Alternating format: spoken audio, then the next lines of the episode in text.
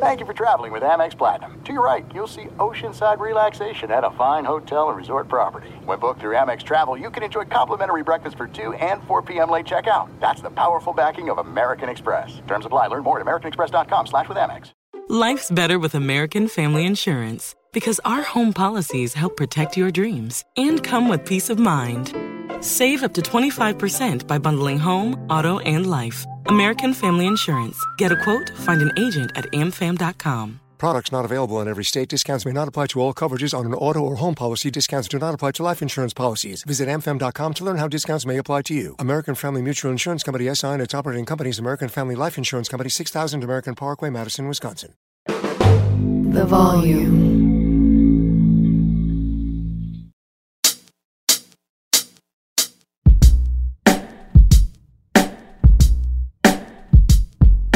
This is Prime Cuts, the best of the Colin Cowherd podcast. J-Mac, Jason McIntyre stopped by. Thoughts on the Dalvin Cook Jets deal.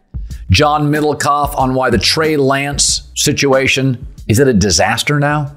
Gran Turismo is a new movie. I liked it. The story of a kid who's a gamer, becomes a race car driver. It's really interesting. But first, my top takes of the week. I was thinking about something today because Ezekiel Elliott, Zeke, signed with the Patriots, is that there are things in life that I seek value with. I've got very flat, wide, size 12 feet. I'm looking for comfort with shoes. I'm not going to spend a lot on shoes. I want comfort. And I'm not looking for the ugliest pair available, but comfort trumps style and fashion. Same with cars. Cars to me are transportation. I know many of you have that testosterone car gene. Nothing wrong with it. My wife's a Michigan girl. She loves cars. I don't care. So I seek value in cars. I probably own, 10 cars in my life. 8 have been used. And then there are things I just won't go cheap on. I tell my kids all the time, education and experiences. If we have to pay for an expensive college, prep school, we were going to do it. And experiences. If I'm going to go on 2 vacations a year, you know what? We're going to stay at a nice hotel, by the beach, walking distance. So that's important in my life. Education for my kids and experiences, because when dad's gone, I want those to be great memories. And I think most of you, there's certain things when I go to the store, I'll do value in paper towels. I'm not going to do value in certain things like coffee. And I think it's interesting that the Patriots sign Ezekiel Elliott, again, going for a guy they can get value with. Past his prime. He can be a 3-down back, but he's lost a lot of his horsepower. And, they signed Devontae Parker. There's not a big market for him. Signed him to 3 years. Juju Smith-Schuster, not a huge market for him. I just think in 2023, Kyle Shanahan's not seeking value. He went and he spent a lot of money and to make a move for Christian McCaffrey. And they signed Deebo Samuel and George Kittle and left tackle Trent Williams. They're not seeking value. They're seeking greatness because the game has changed. And I think if you start looking at the teams at the top of the AFC, Odell Beckham wasn't cheap. Baltimore went and got him. Go look at Cincinnati, running backs, wide receivers. Joe Burrow's going to cost money.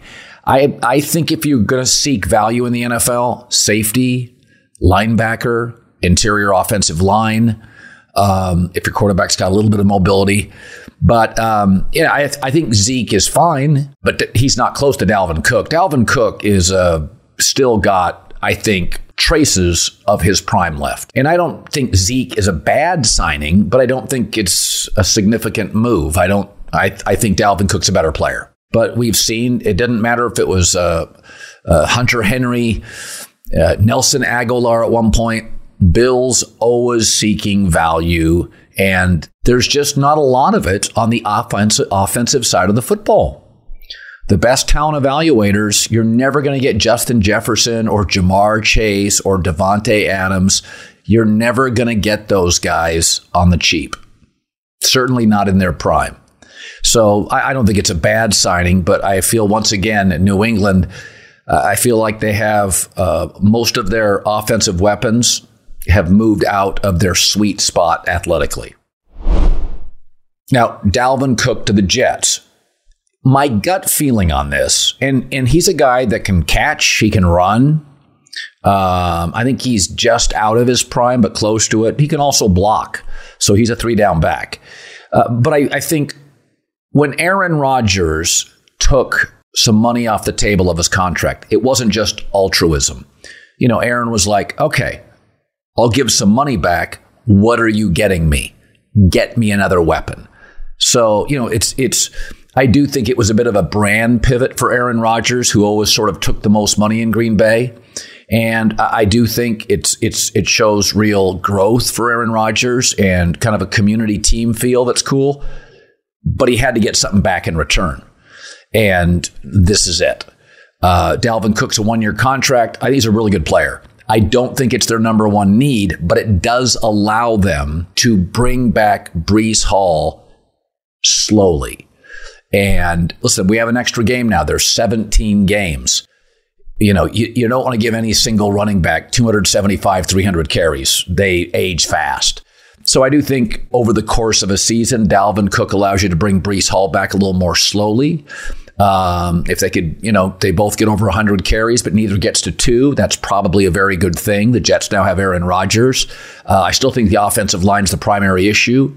I don't think running back's the number one issue, but you got to give Aaron something, a toy, a weapon for him taking a fairly profound one-time pay cut. The Cowboys also ended their holdout with elite offensive guard Zach Martin. Kind of surprised that they caved. Now, they didn't give him top of the league money. Top of the league money is about $21 million for a guard. He got about 18 from 13. I thought he'd been very well compensated. You know, the Cowboys get into a space, and I think they know the reality with Dak is the more you ask Dak to do, the more mistakes you have. And last year, again, Zeke passed his prime, offensive line in a rebuild. Michael Gallup was slow in the rehab coming back. They asked Dak to do more, and he tied for the NFL lead in interceptions. And so I just don't think the offensive line is good enough now to lose their primary offensive guard. And Zach Martin's a, you know, first ballot Hall of Fame guy. He's arguably the best guard in the NFL. Certainly has been top 1 or 2 for the last 8-9 years. 8-time Pro Bowler. So I'm a little surprised they caved. Jerry has often done that with older players that he, or star players that he likes. Jalen Smith, the linebacker, it didn't work. Zeke, they paid him 2 years early, probably shouldn't have. So, you know, the Cowboys, you got Brandon Cooks is new, Dalton Schultz is gone, Zeke is gone, Zach Martin out, kind of a drip, drip, drip, leading you to believe, are we putting more on Dak's table than he's comfortable with? Also, Kellen Moore, the offensive coordinator, is gone. So there's a lot of things you've taken away from Dak. My guess is they sat down Stephen Jones and Jerry Jones and said, you know, a lot of things have been taken away. Let's insert something back into the mix. The best interior offensive lineman the Cowboys have had since Larry Allen. Been a long time. You know, I was thinking about something. I had a conversation recently with a friend, and he was going through a tough time. And I said, you know, there's the old saying about there's always a silver lining. And I think about this stuff all the time is I remember when my daughter was a, you know, not great, but a pretty good athlete, volleyball player, basketball player. And she started playing volleyball and liked it more, kind of the community feel. She liked the girls better in volleyball than basketball. And, you know, I had talked to her coach one time. She was doing like summer league where, you get in the van, travel all weekend and play. It was in San Bernardino. And her coach, a former college player, said, you know, your daughter's a pretty good player. She could play. And then about a year later, 6 months later, my daughter comes to me and says, I don't want to play sports anymore. And my ex-wife was a jock, played college sports. Now I'm kind of jock-y. And I remember there was a day or two where, you know, I kind of pouted and thought, this is no good. I really was looking forward to kind of, you know, traveling with her and watching her games. But what came out of it in that little moment of didn't get my way was actually the greatest thing that I think that had happened in our relationship is that our relationship changed. We got out of the sports realm into a more social realm, traveling realm.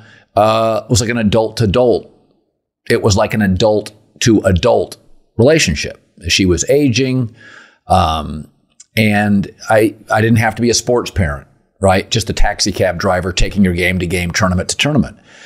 And it goes to something that I really believe in, that the moments in my life that, and you see it in sports all the time, that you think are the pits, there's always a bright side. I remember when Michigan football was struggling with Brady Hoke, and I remember saying this on the air. Michigan is never bad for a long time. And between Rich Rodriguez, Rich Rod, and Brady Hoke, I said, they're going to go spend big boy money. And they did, and they got Hardball. And this is the best Michigan roster this year that they maybe have ever had. It's loaded, potentially 15 NFL draft picks. So, you know, the Colts got Andrew Luck. The Cavs get LeBron James because they're awful. Victor Wembanyama to the Spurs because they were awful. There's always some sort of silver lining. It's the great duality of life. Life's never as good as you think or as bad as you think. And I was thinking about this the other day, in that in what I do for a living, I have a very large team of people that support me, assist me, and just sort of lubricate either my broadcasting at FS1, iHeartRadio, or The Volume. So I'm very thankful for that. And we rely to some degree on social media, TikTok, a platform we're growing quickly in, Instagram, Twitter. And so initially when Elon Musk took over Twitter, my takeaway was the media has an agenda. They'll be anti-Elon Musk. I'm just going to go in and just watch it develop. I'm not going to take a side. Immediately, too many annoying ads. Soon after that, too many violent videos. And I had filters on, but just too much stuff was getting through that was gross. And I didn't think it just would put you in a good mood watching it. So my point is, what's the good news? I am never on social media anymore. I have somebody else run the accounts. The addictive quality of that account has disappeared. And that the truth is, I have now worked out for 13 straight days for at least an hour, mostly 90 minutes. I've got a little passion project on the side, which I won't disclose now, but I probably will soon in a few months, that I developed just because I had more time, and have reconnected with a couple of people I haven't seen in a while. And I thought to myself, Jesus, I was wasting a lot of time staring at my phone. And so I guess my point being is that we live in this outrage blender. You know, everything's the end of the world, and virtually nothing is. And if you have a bad day or a bad team or a bad moment, I see Yankee fans freaking out now. It's like, folks, it's your first bad season in forever. Your standards are high. Your expectations are through the roof. Braves are great. Dodgers too. Houston's viable. It's a bad year for the Yankees. How'd you like to be the Mets? And it's the standard. It's normal. It's consistently bad or underachieving. Stuff's never as bad as you think. We're going to go into a football season. Everybody's going to overreact on Sunday nights and Monday afternoons and Monday nights to the results. Take a deep breath. Enjoy life. If you're outraged on a regular basis, put down the phone. There's a lot of good out there. All right, we bring in J-Mac. So how fitting, Dalvin Cook signs with the Jets. He can block, he can catch, he can run. I still feel like he may have one more year of his prime left, whereas Zeke, I feel like, is 3 years out of his prime, at least two. I feel like Dalvin Cook, it feels like he's closer to his prime. Is that fair? Oh, certainly. I mean, Colin, listen, let's be realistic, okay? And I'm not just saying this as a hyperbolic Jets fan. You know, we had this interview scheduled before the Dalvin Cook news. Tell me who has the best skill position players in the AFC East between the Bills, the Dolphins, the Jets, and the Patriots. I've looked at the Cook numbers. There wasn't a drop-off last year. The reason the Vikings had to get off of him was because of salary. They simply cannot afford him. And to build a team when you got to pay Justin Jefferson, the salary of Kirk Cousins, the offensive line, like they could not afford Dalvin Cook. I don't think it had anything to do with the numbers and the drop-off. He instantly makes the Jets have the best skill position players in the division. And if you want to zoom out and look at the conference, I mean, we're not far. I could say we, right? We're not far behind the Bengals, who are obviously elite at receiver, and Joe Burrow's better than Rodgers. But you look at that Jets team, Colin, I'm being real here. Dalvin Cook, Garrett Wilson, Aaron Rodgers, they're stacked. Okay, who's your number two receiver? So when you look at the depth of the Jets receivers, I think their depth far surpasses anything Buffalo has. Buffalo's top heavy with Stephon Diggs. Miami's top heavy. The top two guys are great. The Jets' depth, Alan Lazard, big 6'5" guy can go up and get it in the red zone. Mecole Hardman, a gadget guy who they can do a lot of things with. You line up on the slot outside. Like we know Garrett Wilson's the one. After that, there's a lot of threes, but Colin, I like the depth idea above, you got a 1 and a 2. One of those guys goes down. You don't have depth. The Jets are so stacked at receiver. And this Dalvin Cook thing, listen, we don't know how Breece Hall is going to react coming back from injury. And Breece Hall, if he can sit out the first three, four games, if he's on the PUP list, Michael Carter was good, but let's be realistic. Okay. Dalvin Cook is a massive upgrade. And I'll challenge you, Colin, to find a team that got better at quarterback and running back in the NFL this offseason. It just doesn't exist. The Big Take from Bloomberg News brings you what's shaping the world's economies with the smartest and best-informed business reporters around the world. Western nations like the U.S. and Europe. Mexico will likely have its first female president. And then you have China. And help you understand what's happening, what it means, and why it matters. He'll get his yo-yos to Europe in time. But the longer this drags on, the more worry he's getting. They knew that they needed to do this as fast as they possibly could to get a drug on the market. As fast as they could. I'm David Gura. I'm Sarah Holder. I'm Saleha Mohsen. We cover the stories behind what's moving money and markets. Basically everyone was expecting, if not a calamity, certainly a recession. But the problem is that paperwork, as our reporting showed, is fake. As someone who's covering the market, I'm often very worried about an imminent collapse. So I'm thinking about it quite often. Listen to The Big Take on the iHeartRadio app, Apple Podcasts, or wherever you get your podcasts. The Nikki Glaser Podcast. Her roast of Tom Brady stole the show. Now she's talking about it on the latest episode of the Nikki Glaser Podcast. I said, tell Tom Brady that I'm the Tom Brady of roasting. Lots of people roasted the goat, but only Nikki is still being talked about. Every time I refresh my DMs, it's 14 blue check marks of people I didn't even know who knew me are writing like paragraphs to me. Hear that in all episodes of the Nikki Glaser Podcast on America's #1 podcast network, iHeart. Open your free iHeart app and search the Nikki Glaser Podcast to start listening. Yeah, I mean, Breece Hall, Dalvin Cook, Aaron Rodgers, Garrett Wilson, Corey Davis, Alan Lazard. I don't like it as much as you. I think depth at receiver sounds good, but I like really great playmakers. My argument for receiving cores is when your one goes down, Jamar Chase, can your two be a one? If Mike Williams goes down, Keenan Allen has been a one. Jamar Chase went down. T. Higgins looked like a one for Cincinnati. I don't think the Jets have that. I mean, if Cooper Kupp goes down, Rams don't have a two. Van Jefferson's a three. So, my takeaway was that Aaron Rodgers took a pay cut. It wasn't all for altruistic reasons. In the end, right. He made a deal with a team. You got to get me a toy. You got to get me something fun. And this is, they could use another tackle, but there's just none on the market. But there are running backs on the market, and Dalvin's the best running back. This feels like one of those handshake deals. All take less. You got to get me another playmaker. That's what it feels like to me. Certainly. And listen, I'll just remind you, the Jets went into last season with, hey, our guy Zach Wilson and our running back is Michael Carter. They just did not have a lot last year offensively and still managed to win 7 games. You've got to feel like the arrow's pointing up with the Jets. The only way it could be pointing is up. And I just cannot stress enough. You're going from literally bottom 3 quarterback situation in the league, arguably 32nd, to instantly one of the best with Aaron Rodgers. And I know he wasn't amazing last year, but he was very good. And Wilson and Cook. This is the most exciting time for any Jets fan since Rex Ryan was dropping F-bombs on Hard Knocks over a decade ago. I talked about this on FS1 today about I couldn't tell you the last New York team that overachieved. I guess the Giants last year making the playoffs, but the NFC was so weak. I don't feel like it was a triumph of any, great historic standard. But the Yankees and the Mets, not good. Brooklyn Nets KD, mess. Jets, underachieving. And I said, maybe it's just coincidence. But I tend to believe that as the media has gotten bigger and louder, is that a lot of the front offices in New York are weaker and a lot of the ownership groups are weaker.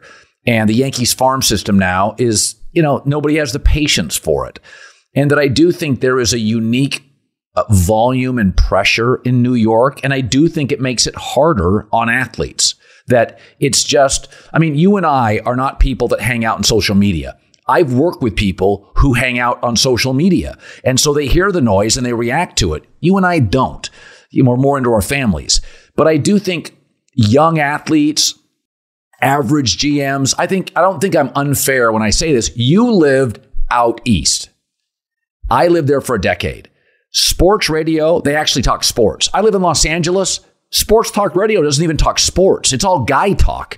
You can't do that out east. People care more. It's louder. It's more intense. They call you out by names. I mean, like WFAN is calling out people by names, and those guys hear it.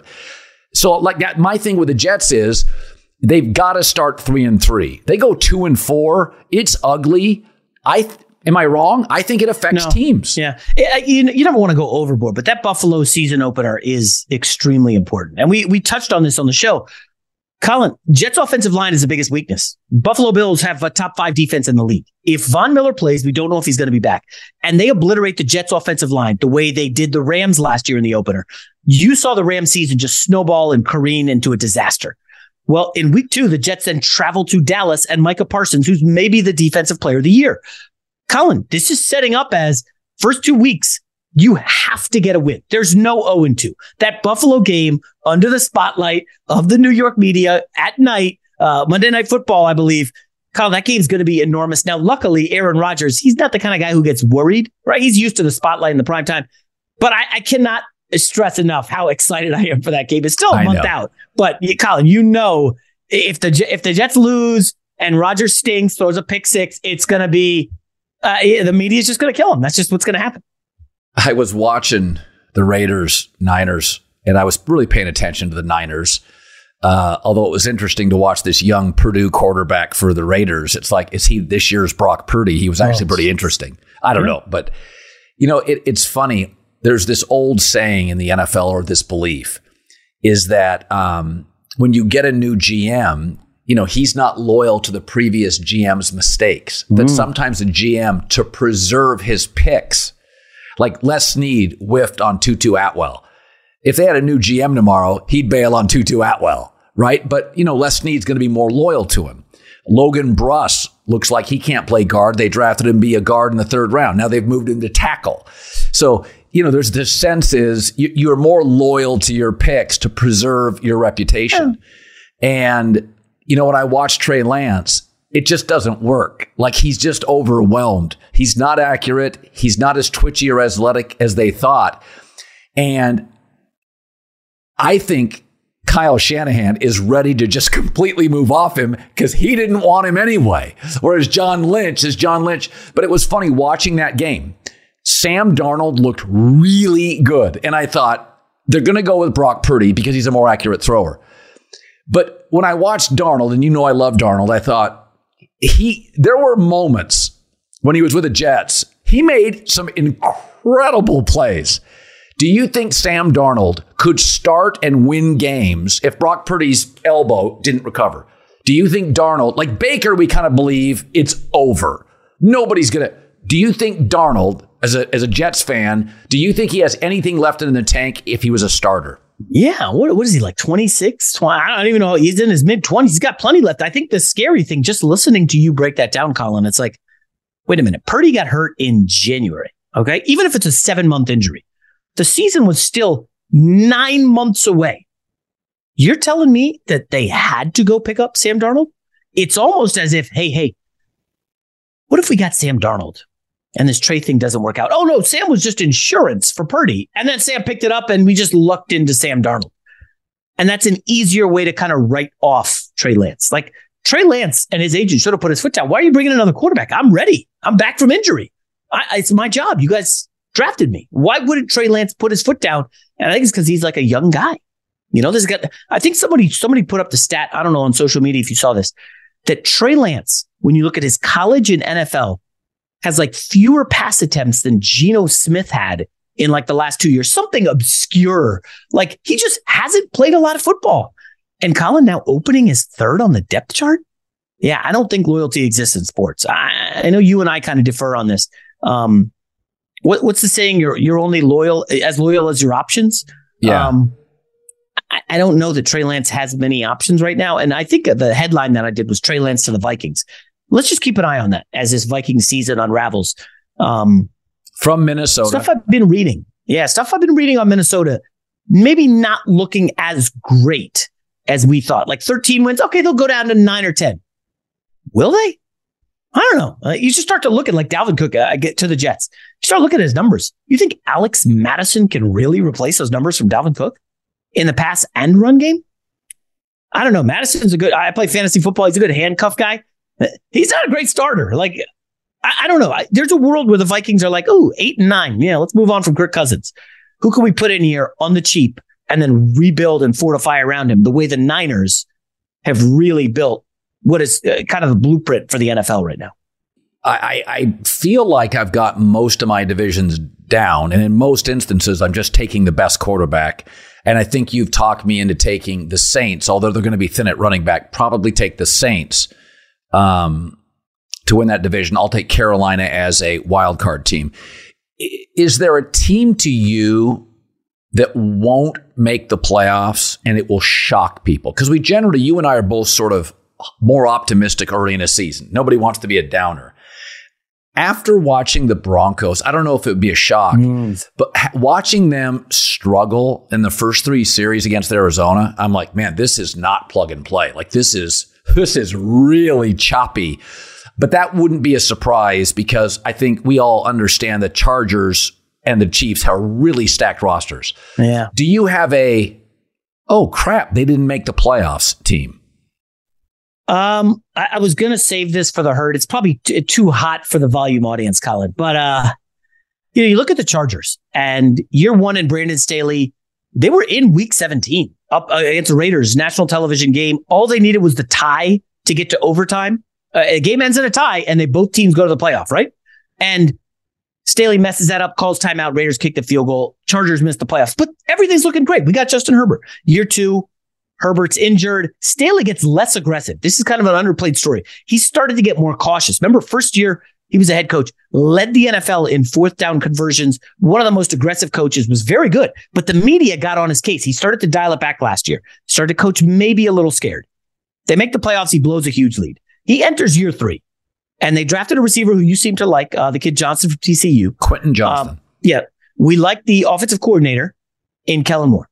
But as you said, the division is loaded, the schedule is not easy, and the AFC is a gauntlet. If I'm picking a team to miss the playoffs, here's a crazy scenario. Chargers miss the playoffs, decide, man, we ruined Justin Herbert's rookie deal. We have no playoff wins, 1 playoff appearance. Staley, you're out of here. We're going to make a run at a big-time coach. And you happen to talk about a coach Monday on the herd that is facing some battles with the NCAA. And had dabbled in the NFL last summer, I think, or last February. He interviewed with the Vikings. And he was, I guess, chatting with the Chargers, the Carolina Panthers owner. His name is Jim Harbaugh. Jim Harbaugh, obviously, loves California. His time with San Francisco. What if the Chargers miss the playoffs? 7-10. 8-9. That's not going to get it. And you're not getting 9-8. 9-8's probably going to miss the playoffs in the AFC. So they miss the playoffs. Chargers do. They say, you know what? Sorry, Staley. The ship has sailed. Oh, Jim Harbaugh's on the market? And Jim Harbaugh sees, I can get Justin Herbert? You're telling me that's not getting Jim Harbaugh to the NFL in a heartbeat? Now, the only hiccup here, and the owners of the Chargers have been, notorious cheapskates. Maybe one of the kids gets his dad, hey, dad, open up the book. We got to get Jim Harbaugh in here. And Chargers miss the playoffs, but it's a blessing in disguise. They bring in Jim Harbaugh. So there's a new movie coming out that I just watched. My producers and I watched it. They sent us a link, Gran Turismo. It is a hard story to believe is true, but it is actually true. We're a middle-class gamer. An optimistic motorsport executive and a failed race car driver team up in what is one of the more inspiring, unique sports stories in one of the most elite sports in the world. The movie, August 25th, is when it opens up. Get your tickets now. It's called Gran Turismo. It is a true story. And I was told that. I watched the movie. I had to Google after. I'm like, give me a break. I never heard about this story. And it's all true, August 25th. And we bring in the actual gamer who pulled this off, Jan Martinborough, joining us on The Volume. When you're a gamer, and there was parts in the movie, and I understand it's Hollywood, so not everything in the movie is true, about your dad, you know, like all dads, is thinking to himself, my son's playing esports, he's an e-gamer, I want you to get a real job. And I thought to myself, is this Hollywood? Or could you tell us, was there doubts by your family? Your mom supported you, but your dad was like, you know, I understand, like I'm a dad. Was there conflict with your dad, or was that a little bit of Hollywood? Well, it wasn't really, esports wasn't a thing back then in motorsport anyway, 12 years ago, 2011. I've had it all my life. I guess any millennial born in the 90s has had the same thing with PlayStation, all the games. I've had it in school, coming home from school, you have to do 2 hours revision before that thing even gets turned on. Forever. Go outside. No, I want to play PlayStation instead. It's forever been a thing. So when I was talking to the producers and scriptwriters back in, this was 2019, I mean, I just told them my experiences. It's like, yeah, my dad wanted me to go outside and have a childhood like he did, but he didn't quite understand that I'm also socializing online with my friends, with my microphone, and now it's kind of normal, whereas back then it's still, you have different generation not really understanding the current generation. Yeah. So no, it's not Hollywood. That's how it was. You know, Jan, it's interesting you say that. How old are you now? Because you sound like my 16-year-old son who says, Dad, I am socializing. I'm socializing on my computer. I'm 31, and like even now it's another level, because not only 12 years ago, I guess, I don't know if Twitch was a thing back then, YouTube was barely a thing, but certainly online streaming wasn't a thing. Whereas now you can have, I don't know, like millions of people, hundreds of thousands of people watch you play a game and also socialize in the chat. That's something which is, again, for me, I don't do that because my thing is in real life. But when I look at these content streamers, and it's like, yeah, they're so talking to so many people at the same time. It's like a social event. So I had never heard of this story. And as I watched the movie, it's very compelling. I literally had to Google, okay, is this real? So you're basically a gamer. You get invited to the GT Academy. You win it. And because of an aspirational motorsport executive and a driver who has real doubts about you, you come across as very confident, but I mean, let's be honest, this story, there's a reason Hollywood wanted to make this story. It doesn't even sound true. Did you ever have a doubt? Gamer to getting in a car before that first race starts. Were you anxious? Were you nervous? Or did you have this sort of inner scoreboard and believe, you know what, there's advantages that I have over these drivers? Never thought that, but I'm someone who's very headstrong.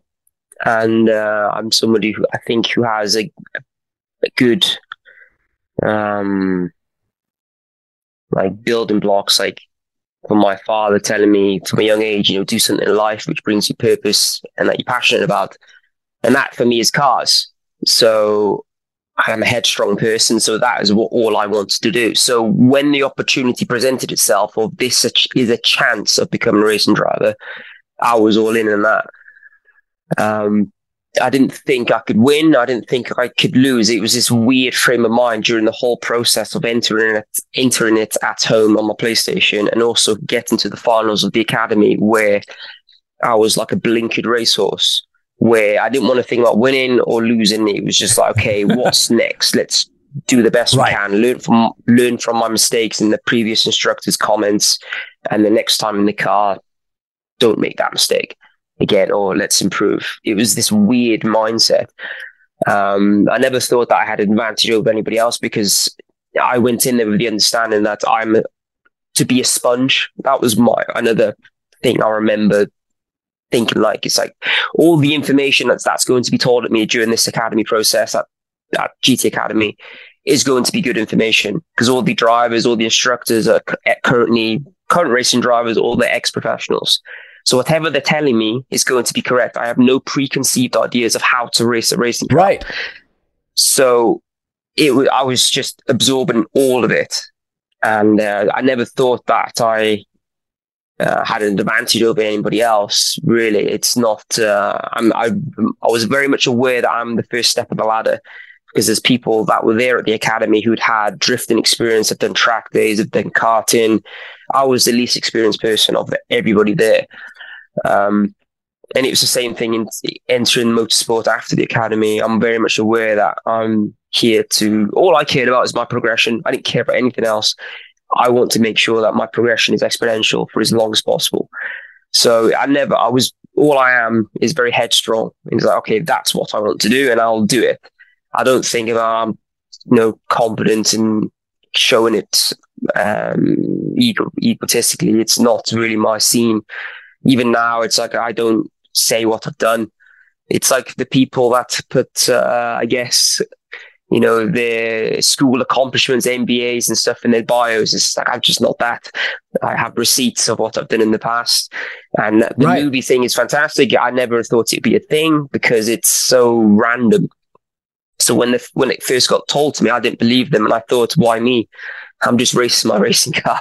That's what I've been doing. So it's interesting. And you're a gamer and then you're a driver.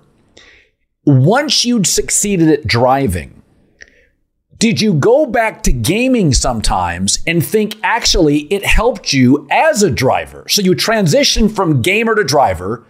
When you went back to gaming, are there things in gaming that actually are advantages that drivers probably could use? Well, the main reason why drivers and I still use sims is because of the limited time you have on circuits. So in the off season, from November till March, you there's no real drive, and it's cold here in the UK during those months. So the next best thing is being in a simulator. So it's just laps. It's time in the seat. It's that. That's what it's currently used for. That's what I still use the sim for. So, I've been in a race car twice. Now, more of a stock car American version, which is not as slick as what you drove. My takeaway is, wow, it's really hot in here and you better be in shape. So in the movie, the first time you were in that car, take me to the physical. I mean, did you come out of that thing and wake up the next morning and you were a wreck? Was it physically more daunting than you thought it would be? It was an acclimative like sensation, really, because during those academy days, day one, day two, day three, you kind of feel fine. But then in the later days, I was aware that my hands were starting to get quite sore, my forearms, my neck to a little bit, to a point. And then certainly when I transitioned to really quick racing cars after the academy, when I'm actually racing, then it became a thing. It became a real thing. Like, there's muscles behind your ears, which you don't really work in normal day-to-day life. But when you've done 2 days testing in a Formula 3 car at a track where five of the corners out of seven are full throttle, and you wake up the next morning, you lift your head off the pillow and your neck is just is in bits, and you got another day testing. It's a thing. It's really, GT cars, they get very hot. It's quite hot in there. You have to be lean, you have to be aerobically fit. I train every day, and not only because of my job, because I actually enjoy training. It's part of my lifestyle. But I've recently, I never did it before because I never wore the technology. But I had a race in May at Fuji in Japan. It was a 24-hour race, and I have like this fitness tracker. It's my wrist, and I left it on during the race. And over 2 hours, I think I burnt 870 calories. Wow. Heart rate was average 150 beats a minute. Got a peaked at around 175, I think. So it's like it's your stress for a long time. It's mainly the heat in a GT car. The heat really makes your body work. Yeah, I was going to say a 24-hour race like Le Mans. How I'm just a novice. How do you get? Obviously, there are probably mechanisms to keep you hydrated, but you're burning through 800 calories every 2 hours. How do you eat? I mean, do you go into a race? No, you don't want to go into a race like heavy and tired. So you want to go in fairly lean. How do you eat in a 24-hour race when you're burning those kind of calories? I think for me, I've always ate at normal times. So I still stick to my... just before the race and during, I still stick to my normal plan. I'll eat when I'm hungry. I'll eat my 3 meals a day, but it's not so much when I get out of the car. I need to grab food immediately. It's more when you wake up in the middle of the night and then, you're in the car, like, I don't know, 4 a.m. and then it's planning your times of eating in really unusual hours. Cause then your body's like, I'm hungry, but it's 4 o'clock in the morning. This isn't normal. It's an interesting experience because you're hungry at weird times. All I've felt, all I've done really is whenever I'm hungry, just make sure I'm not hungry when I get in the car, then I'm fine. So you dominate a game like Gran Turismo, right? And that gets you on a track. Are there other games, as a gamer, does it transition in esports that you're just good on almost any gaming platform you crush? Well, I think now I would never put in the hours required to be at a level where I'm the best, because I don't find that enjoyable. But also, whatever I do on a sim now is for my real life performance in the car. So I never go into that detail anymore. But I can jump on they all have their nuances. They're all slightly different, but I can jump on another sim, whether that be on PC or another title on PlayStation, and be quick. It's a racing game. It's what I've been doing since I was 8, so I'm kind of all right at doing them. The Big Take from Bloomberg News brings you what's shaping the world's economies with the smartest and best-informed business reporters around the world. Western nations like the U.S. and Europe. Mexico will likely have its first female president. And then you have China. And help you understand what's happening, what it means, and why it matters. He'll get his yo-yos to Europe in time. But the longer this drags on, the more worry he's getting. They knew that they needed to do this as fast as they possibly could to get a drug on the market as fast as they could. I'm David Gura. I'm Sarah Holder. I'm Saleha Mohsen. We cover the stories behind what's moving money and markets. Basically, everyone was expecting, if not a calamity, certainly a recession. But the problem is that paperwork, as our reporting showed, is fake. As someone who's covering the market, I'm often very worried about an imminent collapse. I'm thinking about it quite often. Listen to The Big Take on the iHeartRadio app, Apple Podcasts, or wherever you get your podcasts. The Nikki Glaser Podcast. Her roast of Tom Brady stole the show. Now she's talking about it on the latest episode of the Nikki Glaser Podcast. I said, tell Tom Brady that I'm the Tom Brady of roasting. Lots of people roasted the goat, but only Nikki is still being talked about. Every time I refresh my DMs, it's 14 blue check marks of people I didn't even know who knew me are writing like paragraphs to me. Hear that in all episodes of the Nikki Glaser Podcast on America's #1 podcast network, iHeart. Open your free iHeart app and search the Nikki Glaser Podcast to start listening. You and I grew up, I think we spent a lot of our formative years as Pac-12 fans. And you know what's really happened with all this realignment? Is that if you were precious or idealistic or snooty, you got kicked in the head. Stanford has tried to win at football. They've spent money. Cal never really has. They did the basics. They got better facilities. And with that, they've still put a lot of good NFL players, quarterbacks in the league. But the programs out west that said, and they're good academic schools, USC, Washington, those are real schools, Texas, the schools that have said, wow, there is one athletic program that makes a lot of money and we're going to commit to it. If you have a good football program, you had multiple suitors. Like, it's hard for me to feel bad for the Pac-12 when in a world where pillow fighting is on the air and slap fighting is a business, that you as a college football conference could not get a television deal. I work at a TV network. We're dying for content. But arrogance, too precious. When you hire somebody from a tennis channel to run your conference and they consider the Sears Cup as viable as the Rose Bowl, you get what you deserve.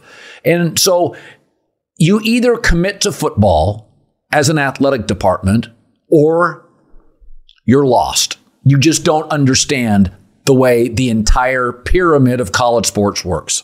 The most embarrassing part of this whole deal is that I think the Big Ten and definitely the SEC understood that football not only pays for everything, but the more success it has, everyone benefits. Yes. It's why in the SEC, their basketball programs now pay coaches elite money. I was watching the USAM golf tournament. It's full of SEC kids from all over they're great at all, the college baseball tournament. And Larry Scott viewed this as some equitable endeavor. And that's not the way college sports is built. Football pays for everything, and then everyone benefits. And what I wonder, though, is how do they ever get to the point when the top 50, however many programs under the umbrella, fighting to get to the 12-team playoff, all abide by the same rules, same amount of conference games, no more playing Weber State and UC Davis those days.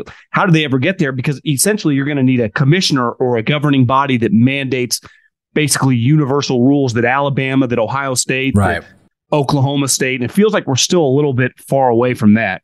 Yeah, I've always felt you need a scheduling czar in college football. I mean, why did the UFC and mixed martial arts, but UFC, overtake boxing?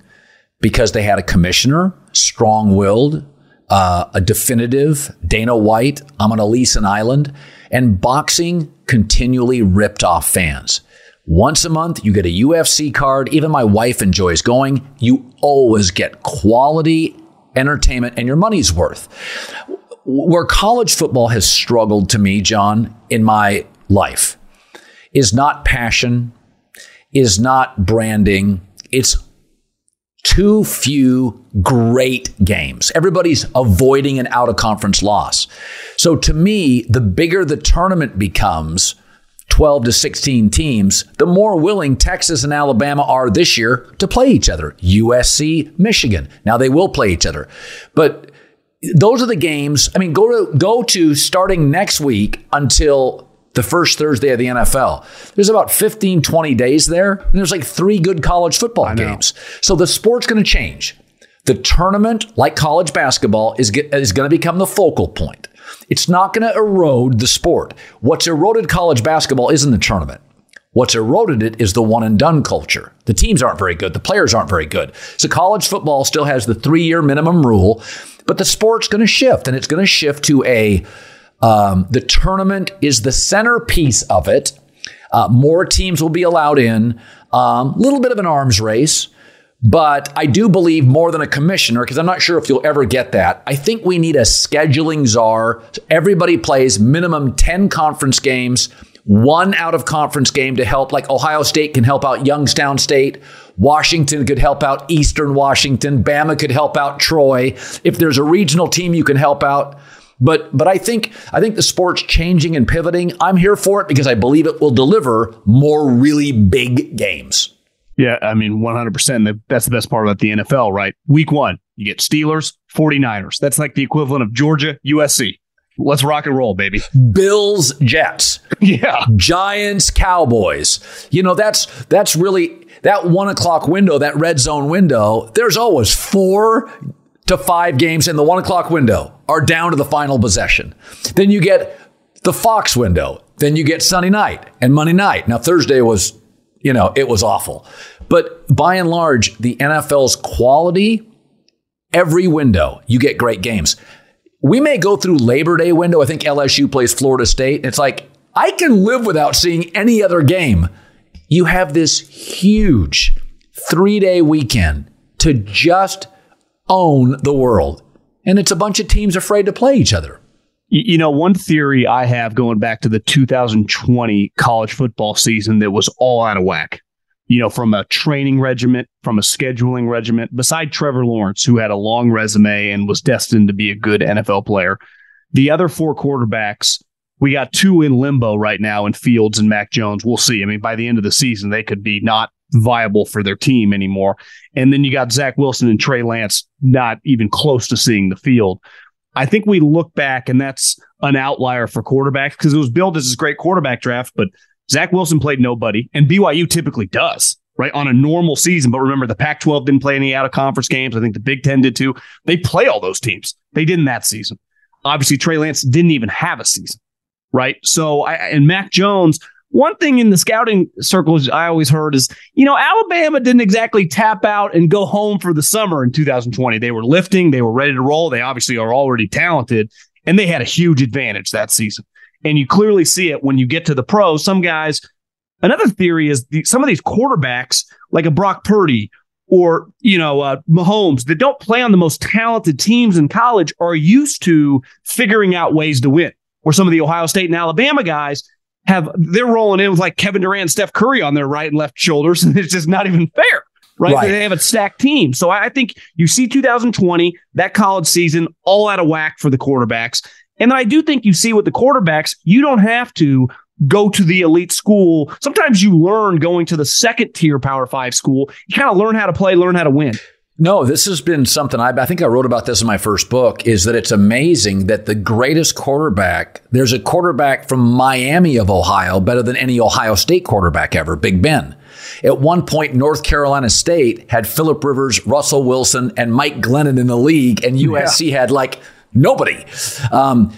If you really look, I believe this, you should go to the college, and not just sports, you should go to the college that best prepares you for your first job out of college. What prepares you for the NFL? Never getting touched as a Buckeye quarterback, throwing drag routes that go for 70 yards to wide open five-star receivers with perfect protection, or playing at Purdue or NC State or Boston College or Miami of Ohio or Cal, where Jared Goff got the you-know-what kicked out of him for 3 or 4 years. So if you look at where quarterbacks come from, you know, Lamar Jackson, Louisville's a basketball school. Yeah. I mean, go up and down.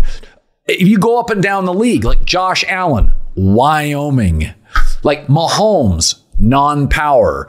It's almost universal if you go up and down. And even the guys that went to the big schools, Jalen Hurts, got kicked around, had to transfer. Joe Burrow had to transfer. So getting pushed around, roadblocks, duress, not getting your way is a huge component.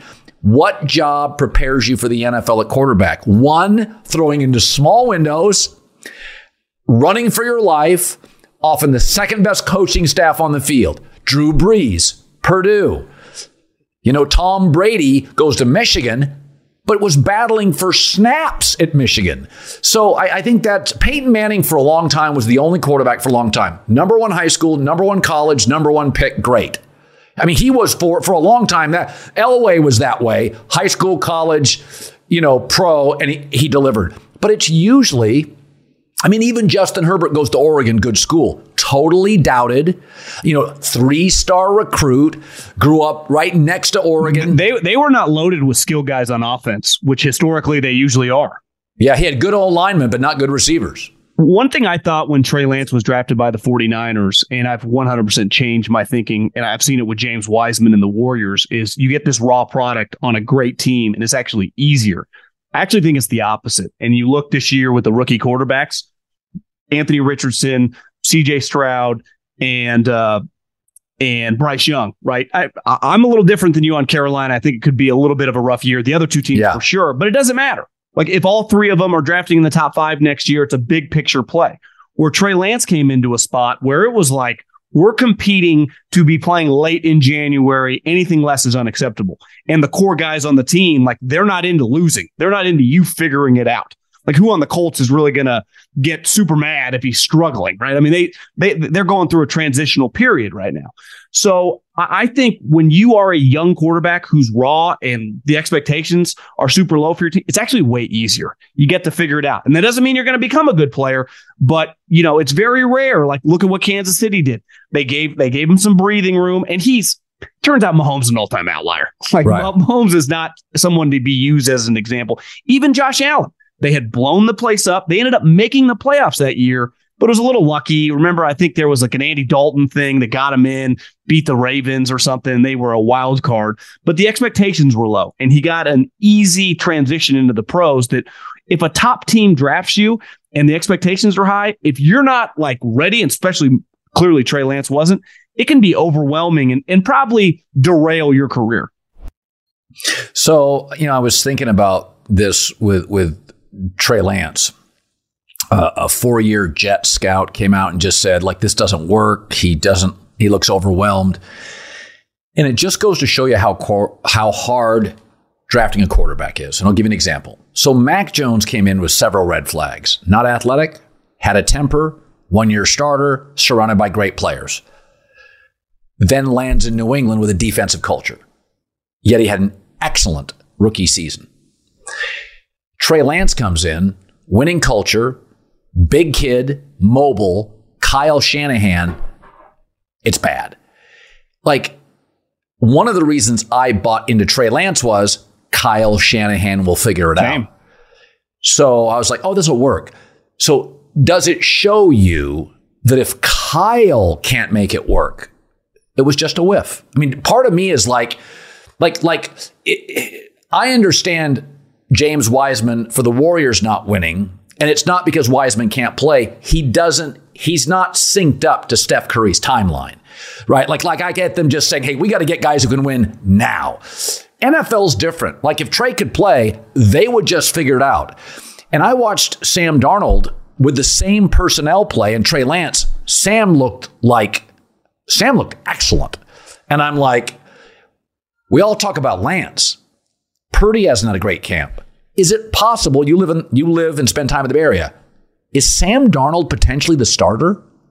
Well, I've heard that Kyle's had a long love affair would be strong, but he's always liked the player. And he saw what his strengths are in his offense. And let's face it, he views the quarterback position, if you remove Trey Lance, I would say a little different than most.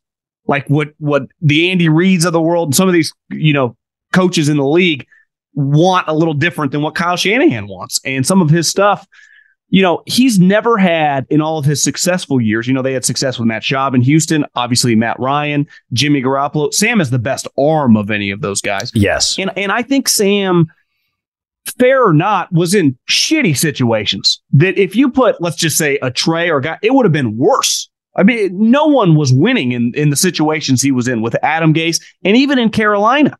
And I do think that Brock Purdy is not going to get treated like some top 10 quarterback. And if things are rocky and don't look like last season, he won't go to the bullpen.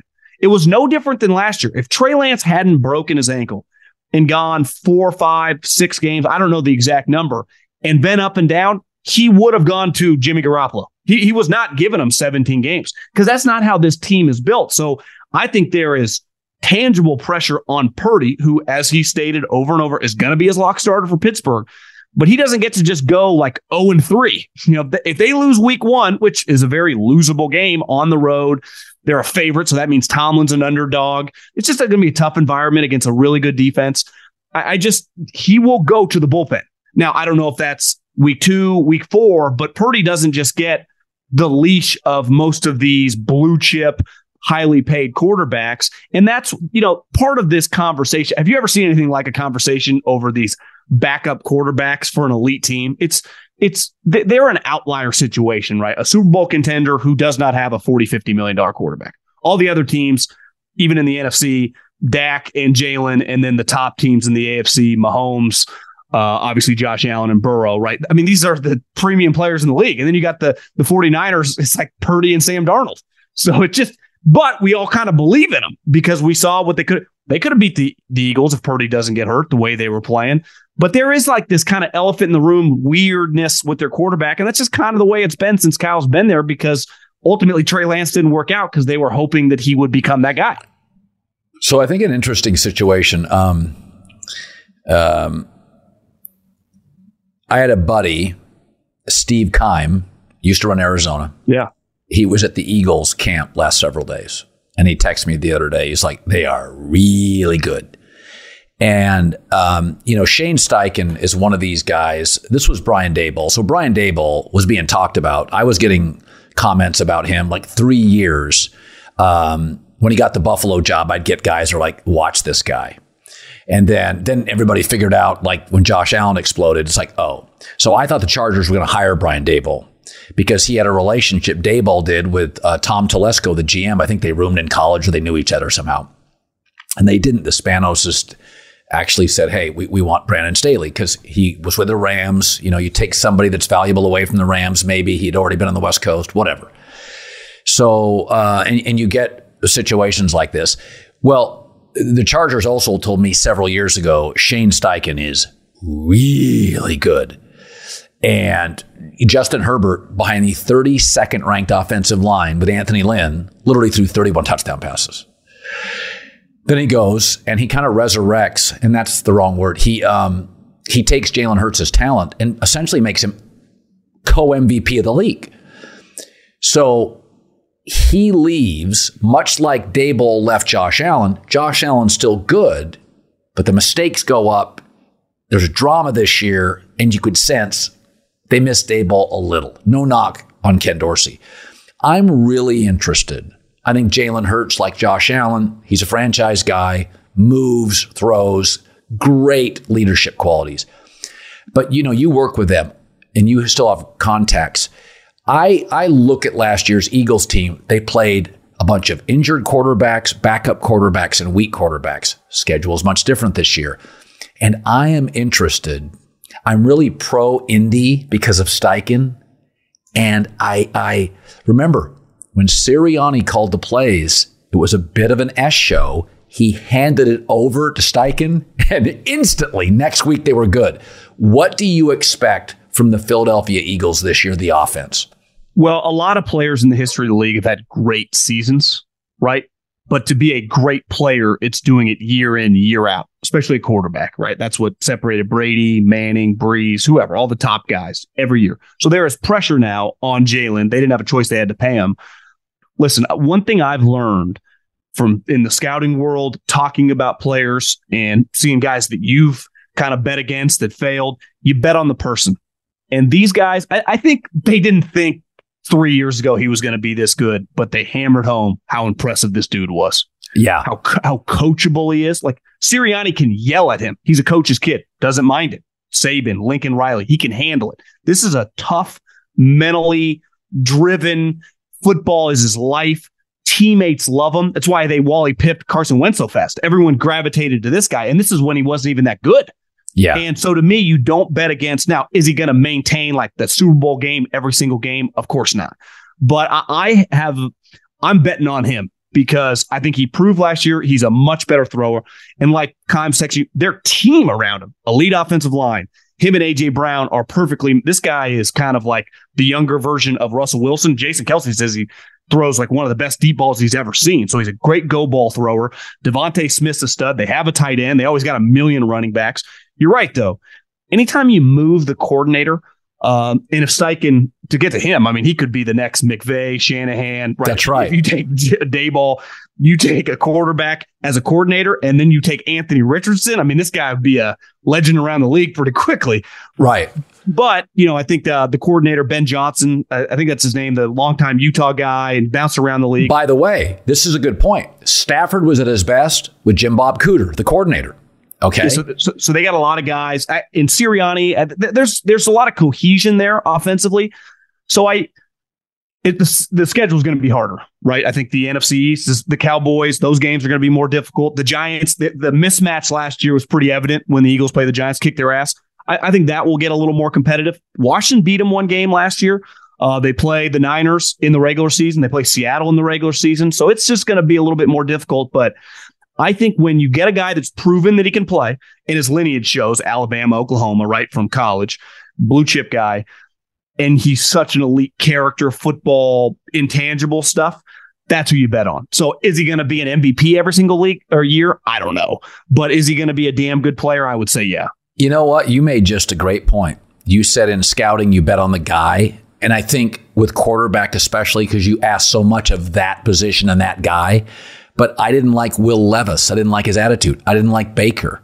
I didn't like Jay Cutler. Once I learned about him, nothing against Baker Mayfield, but I didn't like the chutzpah and the cockiness. Cam rubbed me the wrong way. Jameis Winston, I thought, was silly. I liked Bryce Young. I liked Andrew Luck. I liked Trevor Lawrence. I remember meeting Russell Wilson as a rookie. It's such a great point. I never thought about it that way. The guys I have been hypercritical of. I mean, I had somebody tell me about Will Levis between the girlfriend on draft night, the gun show at the combine. They're like, this guy loves Will Levis. Bryce Young loves football. And just because you're a great guy and love football doesn't mean, I mean, this is pro football. It's hard, right? The 49ers bet a lot on Trey Lance. Part of it, he just doesn't see it when he's playing. So right. It's a fine line. This is one of the most competitive industries probably in all of America to be a high-level quarterback. But I do think Jalen proved last year of just seeing the field, being much better as a passing quarterback, and clearly benefits. You talk to the guys with the Colts. What was a big part of betting on Anthony Richardson? They liked the person. My scouting buddies were like, he's really impressing. These guys seems like a good guy. So you kind of bet on that with the talent. No guarantee because, you know, you're taking a big flyer on the talent, but you kind of bet on the guy. You feel better about it.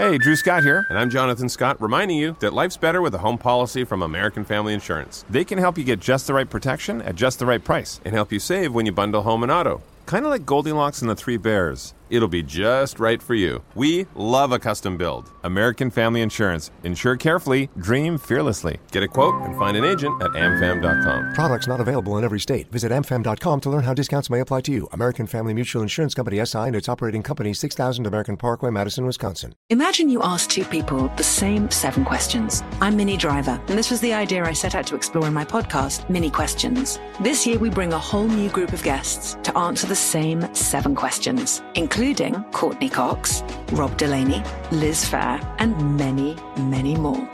Join me on season 3 of Mini Questions on the iHeartRadio app, Apple Podcasts, or wherever you get your favorite podcasts. 7 questions, limitless answers.